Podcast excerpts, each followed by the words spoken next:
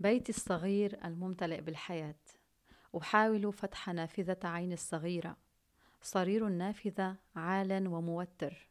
تحاول عيني لملمة كل الصور دفعة واحدة لكنها لا تستطيع. تلتقط شريط مصور من الذكريات. ترى عيني الجدران المشقوقة. تشعر بالرطوبة تشمها أيضا. يا له من بيت قديم. تنظر للأعلى إلى الزاوية اليمنى ترى وتشم الفطور العربي اللذيذ. أكواز التين رغيف الخبز المدور. بجانب هذا الفطور رائحة الهال تدخل دون استئذان مع القهوة العربية. فناجين القهوة البنية تلامس الأفواه. بينما ألحان الموسيقى العربية الأصيلة تدغدغ الآذان. تتذكر هذه العين البنية الخضراء حروف اللغة. وهي تنزلق على السطر من اليمين إلى اليسار. العربية بديعة الشكل تسمع أصوات الكلمات.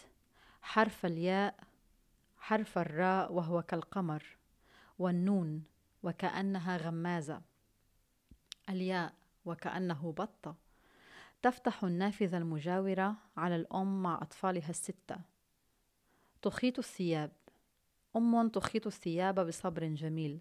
أحيانا تقاتل مع خرم الإبرة ليسمح للخيط بالعبور.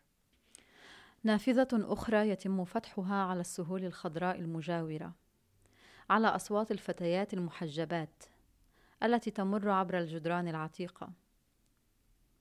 صوت ساعة الحائط ودقاتها يقطع الصمت.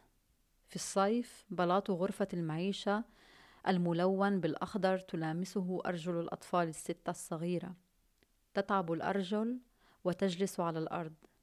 لا تنسى هذه الأرجل خلع الحذاء عند عتبة المنزل في الشتاء.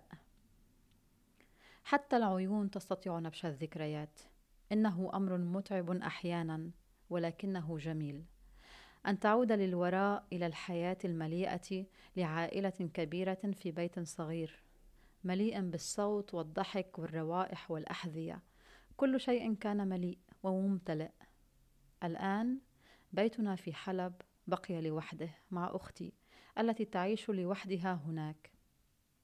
عيني المتعبة تغلق النافذة وتتمنى يوما سعيدا لهذا البيت القديم.